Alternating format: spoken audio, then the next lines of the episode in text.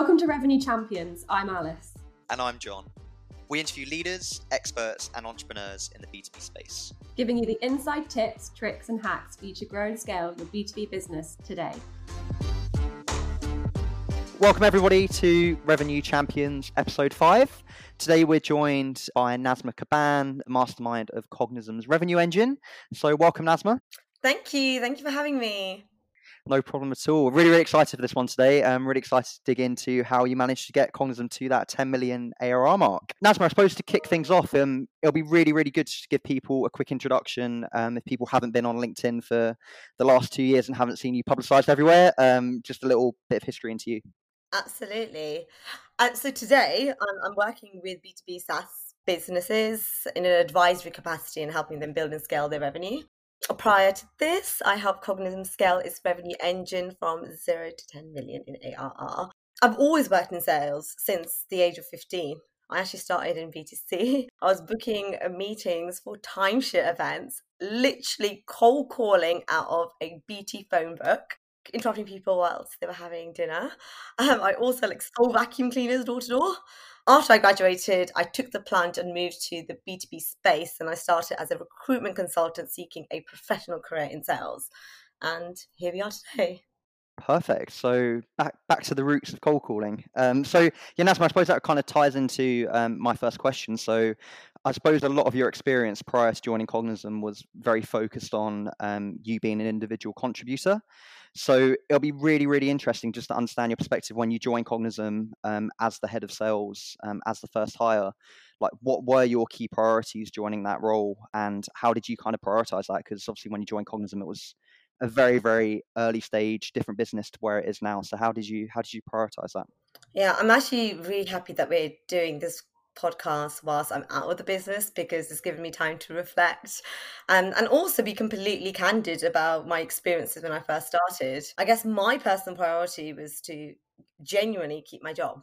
it was quite the leap for me to go from from somebody who's an individual contributor. Previously, I'd only actually worked for a year as a closing rep and then make that leap to a head of sales. That was huge for me and it was a risk on my part but it was also like a huge decision that uh, cognism had made at the time. So i think if i'm thinking about my priorities it was to keep my job. Keeping my job meant delivering performance. So my focus um, my absolute priority was getting the first customer in. And although there were processes that i had to create to enable me to do that that was the primary focus for me Okay, so purely focus on that on that first customer. So I know if we look back at kind of the evolution of any product, um, especially when you're in that seed stage, going up to like a, a C, uh, like a Series A funding round, that maybe the product isn't 100% perfect. How important do you think it is that you have like a viable working product when when you are establishing and building your sales team and looking to scale up? Is there do you think that's one of the reasons why a lot of um, early stage companies fail, or do you think it's predominantly down to the fact they haven't built out a, a fluid sales process? I think it's a bit of both, to be honest with you. If I take a step back and look at, okay, what was my role? Although it was focused on generating revenue with the existing product that we had, it was the market feedback that I was sort of responsible for having to channel that and communicate that on a daily basis to the tech, understanding what the market needs, what it doesn't, bringing on that first customer, seeing what value they got from it. And then if the if it wasn't if I was booking those meetings and, and showing a demonstration and I was you know, told that it wasn't something that they were willing to invest in, and then it was really important for me to have those conversations with those prospects. So I definitely think that it's both. It's really important to have a minimum viable product so you could open up that dialogue but the reality is, I don't know the number, but whenever I speak to my VC friends or early stage investors, they would always say that 99% of products are iterated not even necessarily pivots right but actually iterated on. So it was fun it was a fundamental part of my role to be able to communicate that market feedback and bring on those customers so that we can see what works what is bringing that value and then just iterating and iterating and iterating until you get 10 customers that are all happy. And then your actual market is resonating with your messaging and your product. makes a lot of sense. Okay, and so Nazma, like what I really wanted to dig into is um, obviously you were the first hire in the organisation, and resources were obviously quite scarce when you started. So you picking up the phone, cold calling people, how did you know what people to go after? Because there is that limited time to actually get revenue on the board and actually get that traction. So what what kind of identification tools did you use to find those right prospects and identify those personas? I think you know you all we should all start off with personas, understanding the product, what the value of the product is, and then draw out exactly who are the personas, so who are those individuals that would find value from the technology, and really dig deep, really understand, and try to get into into those personas' heads and then that is going to be driving like your communication strategy right? How are you communicating with them? Where do they live? So if it's a marketer then marketers tend to be they are prominent on linkedin and it could be that some you know enjoy facebook but we know that vp of sales you know they'd be a lot more receptive to a cold call. So first of all understanding the persona understand and really drawing out and going into detail and understand understanding like the day to day how they work how they operate how what language you can use to resonate with them and then deliver the value prop through those channels. And i think that if you're able to nail the personas and draw out all those personas and the different messaging that resonates with them you can then A B test all those different channels. So I knew right from the get go that it would be uh, a VP of marketing, like heads of marketing or heads of sales. So I just drew up all of the different personas that were, you know, junior, mid level, senior, what their pain points were, and commun- started to communicate to them through that channel. Okay, perfect. And obviously, talking about channels there, I know that historically, like, Incognizum's always been a very outbound focused company. Like, when do you think that as an early stage company, is it always right that outbound's the right model to kick off and get the operations running, or do you think marketing's got a big play, a big role to play in that kind of really early stage of the organization to start getting some inbound traffic? I think when you're early stage, then it's important to test both of those channels. Now, there are instances where outbound does not work, where the economics just do not make sense. So, if you are running a business where the ACV is less than 10,000 a year, then it just isn't going to make sense for you to be running an outbound process. It's just going to be far too expensive and you're just not going to get that payback mm-hmm. in time. Now, when it comes to marketing, marketing is all about driving content. It's about generating leads, driving people to the website.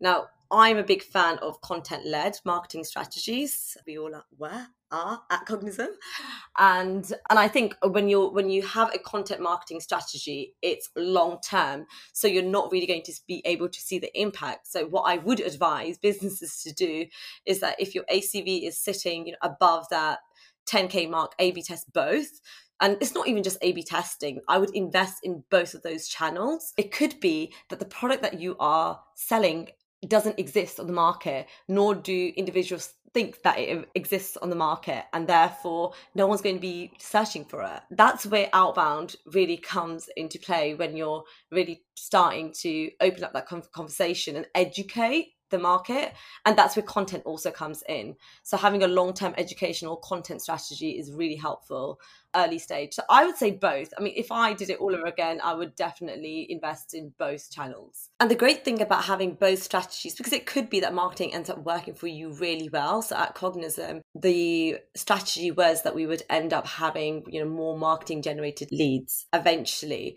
but when it, when it comes to outbound and you're and you're having those conversations with the market, you're able to understand like what's really resonating, and then the salesperson should be communicating that to the marketer so that it's driving an aligned strategy, and that marketing also have the same visibility because an SDR or an AE's role really is is marketing, right? So we say SDRs at the sales, but actually what they are doing is that they're marketing the product. It's just using another channel essentially. Okay, perfect. Yeah, I think just my interpretation is like exactly the same. Like outbound, get as much input in as possible, um, an early stage because you're exactly right when you said that that feedback loop going back into product to make sure that you can develop the product. So yeah, really, really interesting. You touched on there about SDRs. Can you just talk me through like obviously you were in charge of kind of scaling the operation at Cognism how did you know when it was the right time to really put the, the foot on the gas and really start building out a, a really big team of SDRs? When I started working, I think is the is the simple answer. So it was back in the day, it was myself and two SDRs, one of which was you. And when we started getting the volume in and I was at capacity, then in order to have somebody else, so have another AE, have somebody else with a quota, we needed more capacity. So once I was at capacity, that was the indicator, right? So I'm generating the revenue, my conversion rates are good. If we bring some, somebody into that role, we need the capacity. And because we didn't have a lot of marketing generated leads, it was a no brainer. So for that AE or for somebody to move into that role, we then started, then we hired an additional two, right?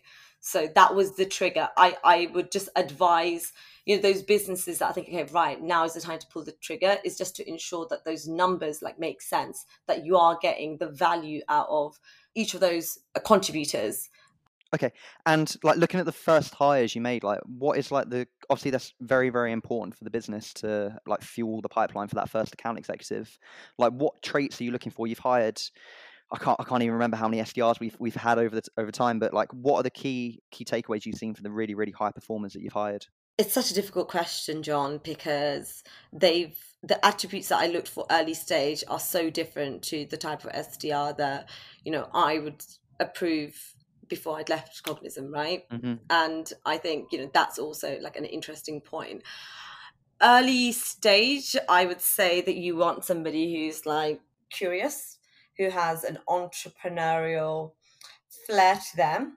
So either they've they're aspiring to become an entrepreneur and they've demonstrated that in their experience, you know, however little experience that they had, um, whether that is you know doing some intern work for another another startup or setting up their own business whilst at university. So I think that entrepreneurial flair is really important. I think somebody who's very creative, so can really think outside the box.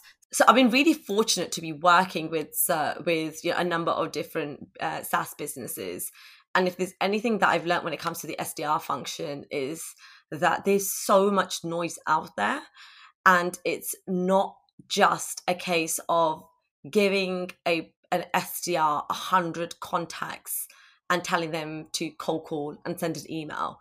It's really important to think outside the box and for those that you bring into the organization for them to get creative and think about how am i going to interact and engage with this prospect when there's so much noise out there? The early stage sdrs also are fundamental to to feeding back market feedback, right? Because I was doing the demos, but actually it was the responsibility of the first few SDRs to tell me how the conversations went, why it wasn't of interest, or what other competitors were out there. So always curious. Curiosity is a really, really important early stage. So how does that, like you said, then that it, like it changes as like the company grows? Like what what different traits are you looking for then in kind of an organization once it's scaled?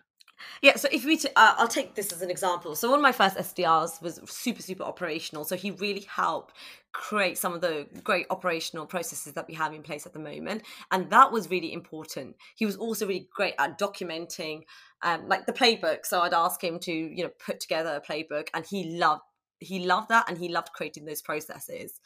Now, as time had progressed, and maybe you know a year ago, there have definitely been some SDRs who love the operation, uh, the operational, I guess, a part of the role and really love contributing. However, sometimes you know, those individuals go off off piece now, with my early SDR, they could have gone off piece, but because I was directly managing them, I can manage the activities and ensure that the focus was there. But also, that role, that operational SDR, was really important and valuable at that time. Now, having somebody who comes into the business that is operational and then is maybe slightly unfocused because they want to they're constantly contributing towards how to you know create these processes that can be a distraction. And the reality is that when you get to this stage when you're scaling you really need every single sdr to be contributing those sqos and those opportunities that are generated. So it's all about keeping focus and understanding like what someone's skill set is. Okay so basically as as the company grows and like they need to have that tunnel vision they need to be solely focused on their revenue is that that kind of the key takeaway then? Yeah absolutely. Okay interesting.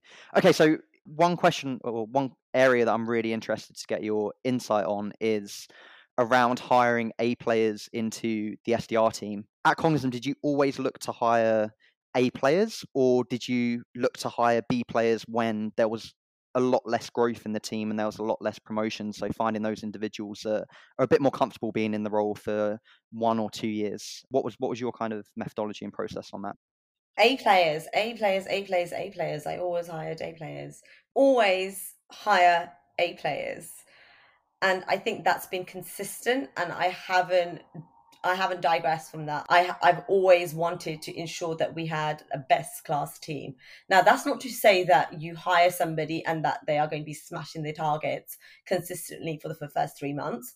There's always going to be individuals that take longer to get there. However, they are A players as far as I'm concerned because I know that they're willing to do the work. So the quality of the candidates always stayed at that par yeah, so Nazma, like looking and obviously you're hiring loads of A players for the for the organization. Do you think that every single person that joins the organization at that very early stage, do you think they're necessarily the right people for when you go through to that kind of scaling phase, or is it a different kind of people you need to bring into the organization at, at a later date?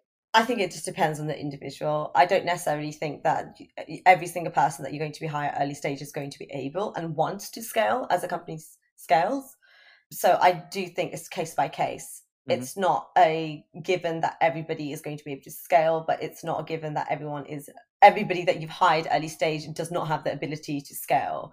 I think that's one of the biggest misconceptions in SaaS that you know your team your current team when you when you hire your core team they aren't going to be with you when you're series a post series a or post series b i mean i'm a great example of that and so are you and I think that if you want to scale, I don't I don't see there being a reason why someone can't scale.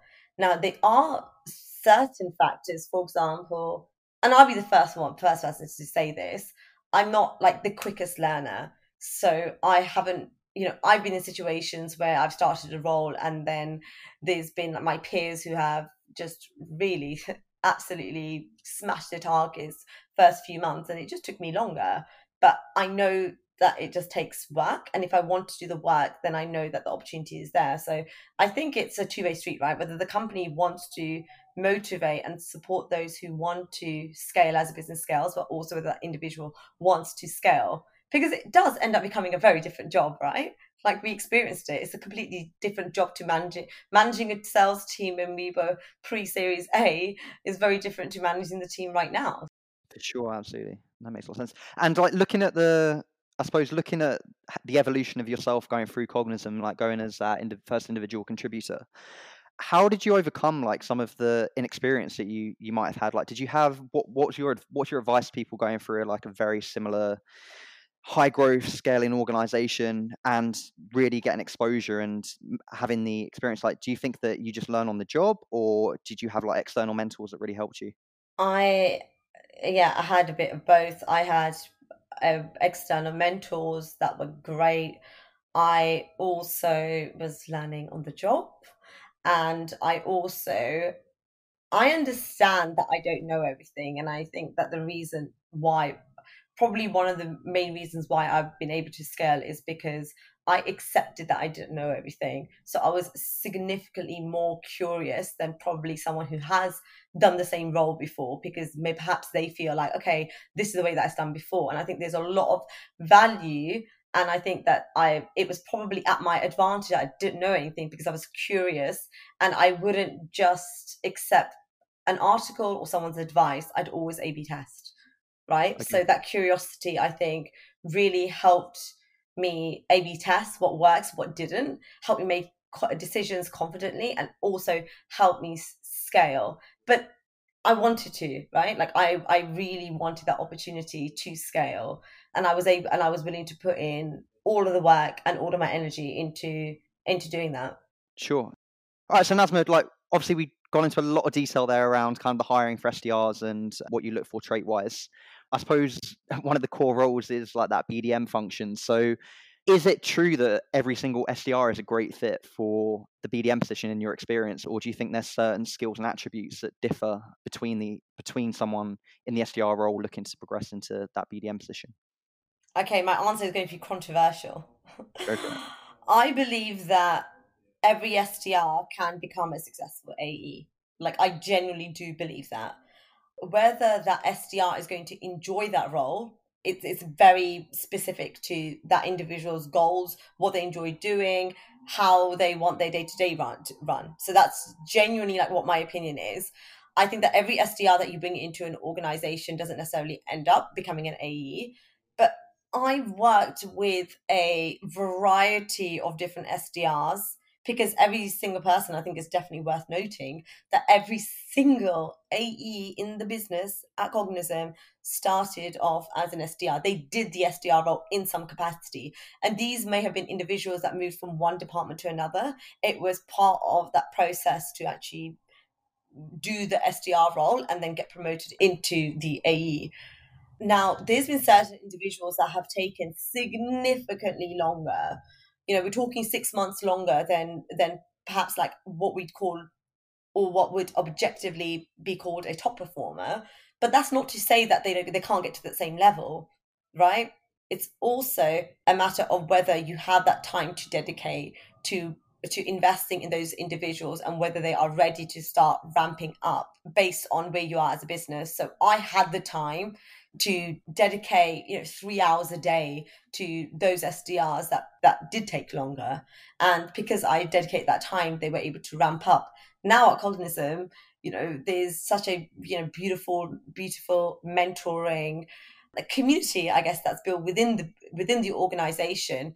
You know, it's just about them going out and like figuring out you know how to do a demo and how to really upskill and when they're performing demonstrations but it's not necessarily a case that everyone that it's just not possible. I think that it's absolutely possible for everyone to become an ae so to answer your question i think that each sdr in any organization does have the ability to become an ae with the right support and guidance.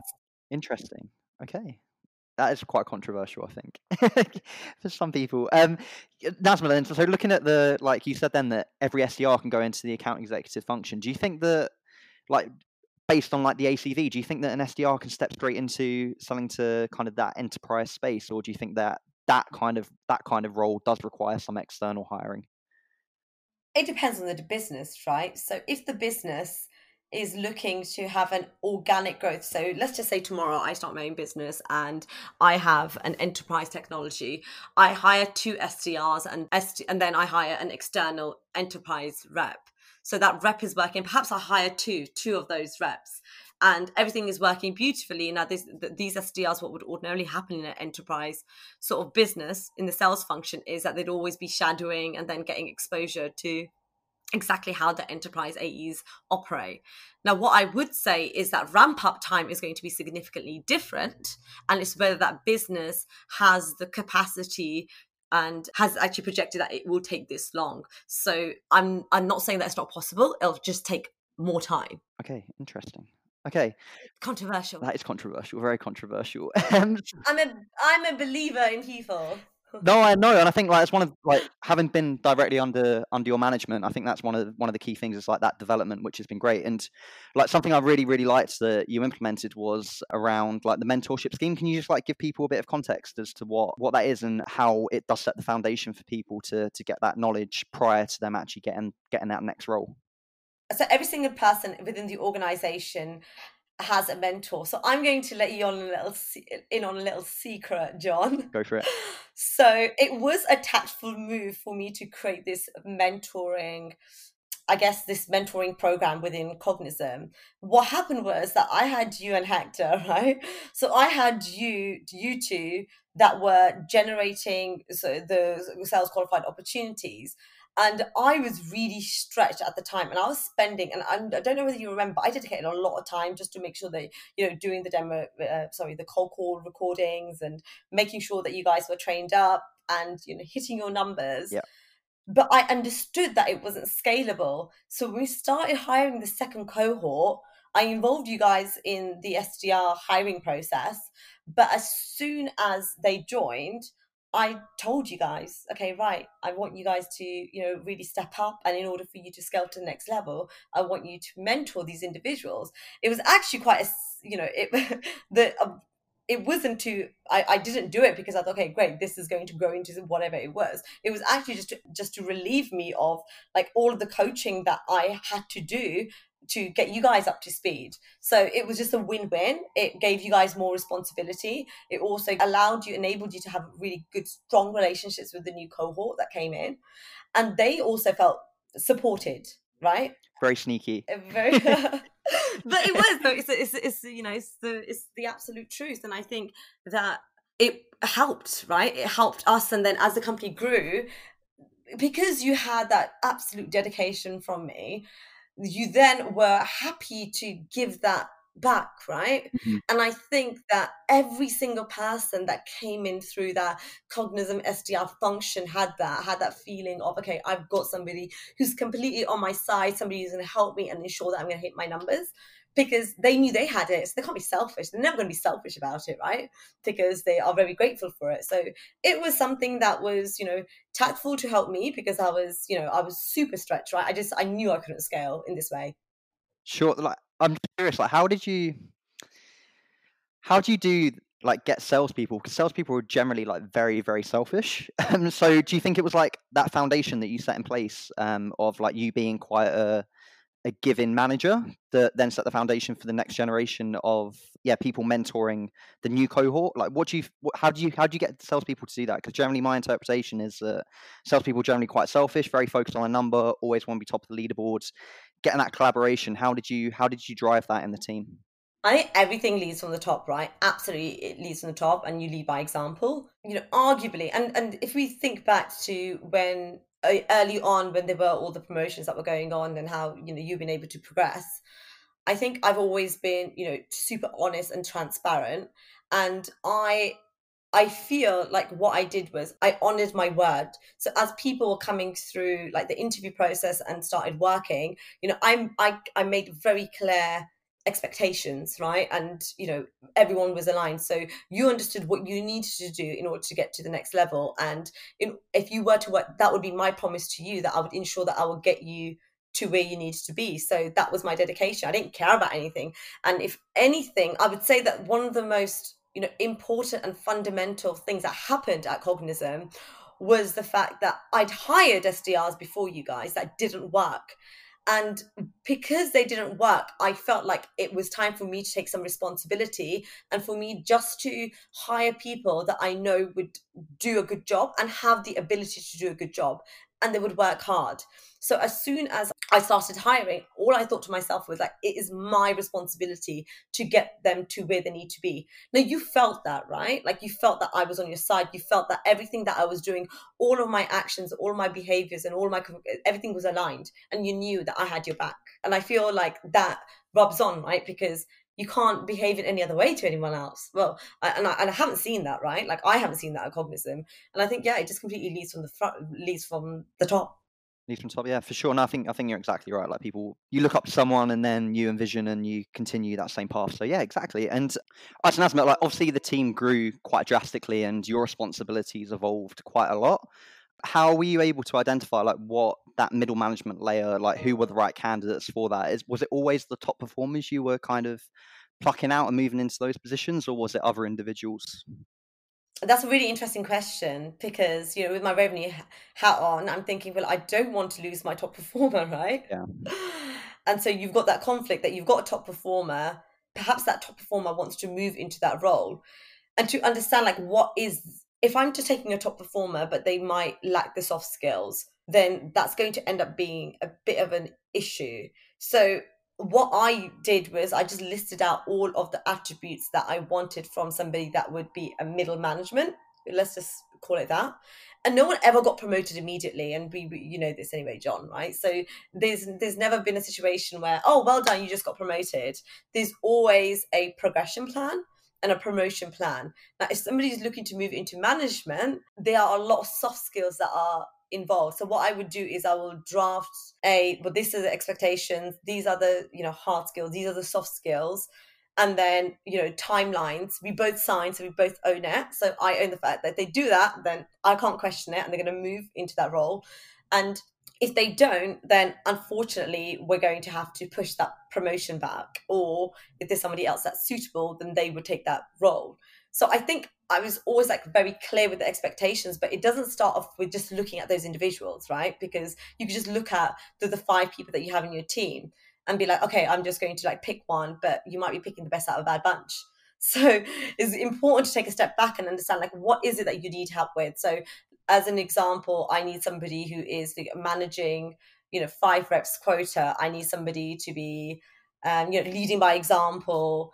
I also then once I've done the the spec, I think about those individuals and what's lacking because then it gives me a frame, like it, it, gives me like a benchmark to work off of. So if somebody is, I mean, it's silly things, right? Um, if somebody is late, right? let's just let's it. I mean, it's, it's not unheard of. If somebody is late, but they don't see it as an issue, but yeah, it's going to be an issue if you're managing people. Or if somebody is like super focused on their role and perhaps not as helpful, and they're not rude, they're just not as you know proactive. You would start including that into their progression, the sort of document. That's how I would, I guess, go about trying to figure out who's best for the role. Okay, cool. So I suppose we're kind of in the the journey of like the naught to ten. You've got that middle management in place now. I know that speaking candidly, we had some issues with with marketing historically. Like, when was the right time, and when did marketing kind of come into that picture, and how did you how did you really bring that team together alongside um, the sales function you built out? Okay, so at Cognism, I mean, I've always been a sales led, well, I am a sales led CRO. So I didn't have experience with marketing. And the only experience that I had was when I was working collaboratively with our market, market like head of marketing at the time. The strategy wasn't very content led, it was very much events. These are the events that we our audience go to. So it wasn't like thought as, you know, thought through and as um, cohesive as it is today I guess once our, you know, our first head of marketing moved on, we had a gap. And because there was nobody really around to pick up and uh, even like run the interview processes or collaborate with any of the advisors or consultants that we had in place, that was something that I just naturally started working, I guess, closely with. At the time, CEO just like planted a little seed that this could potentially be like my responsibility. And then in my mind, I was like, right, this is something that I really want to do. I, I believe that in order to optimize and get the best out of like the revenue engine, like marketing really needs to be working really well with sales. And I mean, we rem- remember back in the day, like we used to have so many conversations around, okay, we get really creative and this is what we can do and this is the content we need to be pushing out.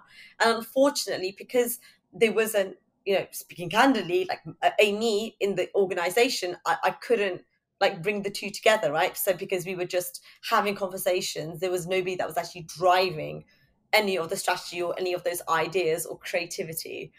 So yeah once i was promoted i guess then we were on a mission to hire you know a great uh, great head of marketing and we found who is currently our cmo of cognism alice de Courcy who's done like a phenomenal job. And I do think it's about accountability. And I think that the reason why it worked really well was because they there was, you know, somebody who was responsible for both functions. So there wasn't any, oh, well, sales aren't doing aren't actually in the leads properly or, you know, yeah, marketing aren't generating like the ICP and you know all all the usual nonsense that you hear. Because if anyone said that, that would be it would be my fault, right? So it's my job to make sure that the two are working really well. Cool. And like I think one of your biggest assets from like having been in the team was your ability to combine marketing and sales together so they're operating to the same objectives. Like now you're advising companies, do you think that's one of the a big gaps, the silos between sales and marketing? And how do you make sure that they they are working collaboratively? Uh, yeah, it's definitely a challenge in in most businesses. I think for sure.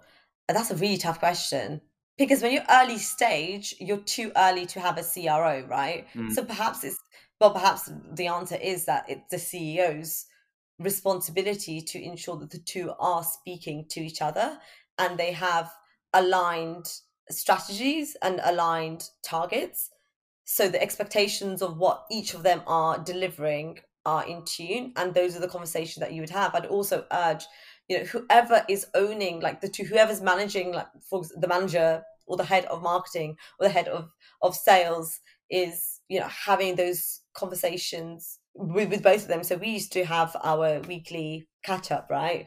And that was a great opportunity to discuss things that were broken things that aren't working and and speak about you know speak about everything revenue related right so i think that was really important just to make sure that the communication is fluid.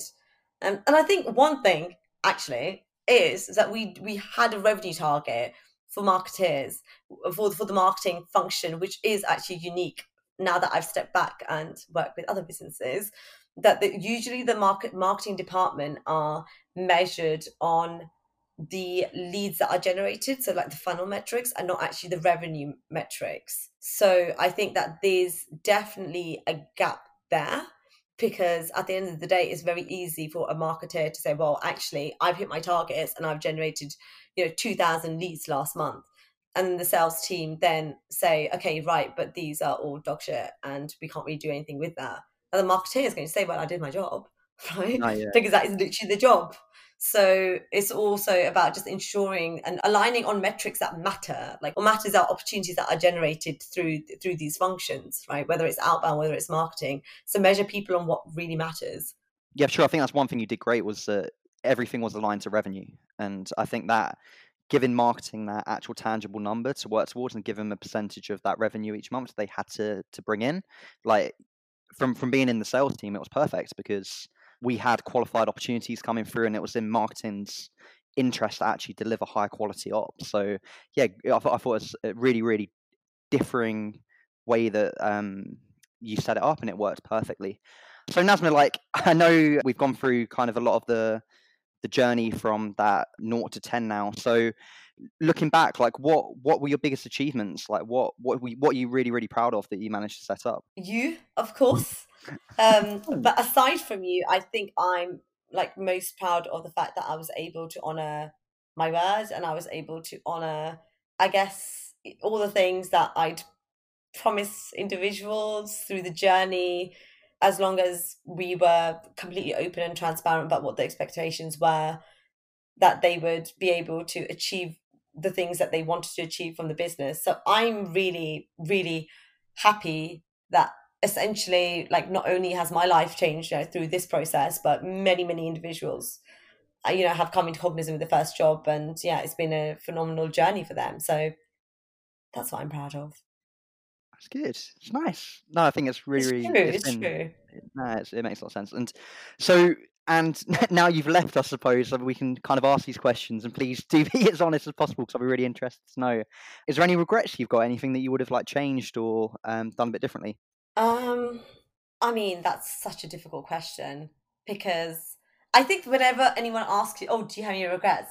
your go-to answer is, "Yeah, no, I don't have any regrets because you know, you know, I am where I am because of everything that's happened." And yeah, I don't want to give give you just like a flaky answer like that. I think if I just look back in life, the things that I regret are when I haven't given something hundred percent or mm. I haven't focused. Maybe if I just like go back right from the early stages, I'd probably be a bit more aggressive. I'd be a lot more numbers driven. So I'd be aggressive with the product direction, but I would have done that in a sort of in a way where I was producing metrics and saying, okay, right, I've got these 10 opportunities and then did these 10 individuals will sign on the dotted line if we had like this tech. And I think that would have accelerated, I guess, what we knew, right, that we needed, we needed to develop. So I think it's really important to like quantify. So perhaps I would have I would have been a lot more like numbers driven, but I didn't know much about like how much the entirety of like the business, the process has been driven through like mathematics, right? Is the science to it. So I probably would have just had a bit more of a science driven approach to some of yeah my approaches. And what else would I do I regret? Yeah, not really much, to be honest with you and I know that's probably going to sound lame and arrogant, but if it's been a rocket ship, right? And we've been able to achieve great things over the last three years. And yeah, I mean, if I change anything, then perhaps it wouldn't have been that way. Yeah, I know what you mean. Like if you you have to learn, don't you? And I think a lot of the stuff that's come out was because we maybe didn't do stuff correctly correctly the first time and then you iterate. So yeah, hundred percent with you on that. And yeah, so obviously you've now left Cognism, which is really sad news for everyone in the team. But um, I'm really interested personally. Like, what what is next for Nazma? Like, what what are you looking to do? Okay, so you know how everyone used to ask me this, whether I was head of sales, VP, CRO, what's next, and I've never planned that far ahead, like ever, right? Even when I started Cognism, I never thought that I'd even have a team of five, let alone like 40 before I left, right? And I think for me now, I'm just focused on the next three months. So at the moment, I'm still working in this advisory capacity. It's definitely not full time. It's not full time for me. And um, I'm just seeing what opportunities come my way. So I'm just, you know, giving my each day 100% and just keeping my eyes and ears pierced. Okay, so next next time we do one of these, we got an exclusive from you where you're going to be where you're going to be next. Yes, yes, you will. Perfect. I'm going to hold you to that. that. Sounds good. Okay, well, Nazma, thank you so much. Like, it's been a pleasure talking to you, and I hope the listeners get some amazing insights because I know Nazma has been the key person driving the revenue growth at Cognism. So yeah, it's really, really great to look back, reflect, and um, have this chat with you. And yeah, please do tune in for next one. Thank you, Nazma. Thanks, thanks a lot, John. It's been a pleasure.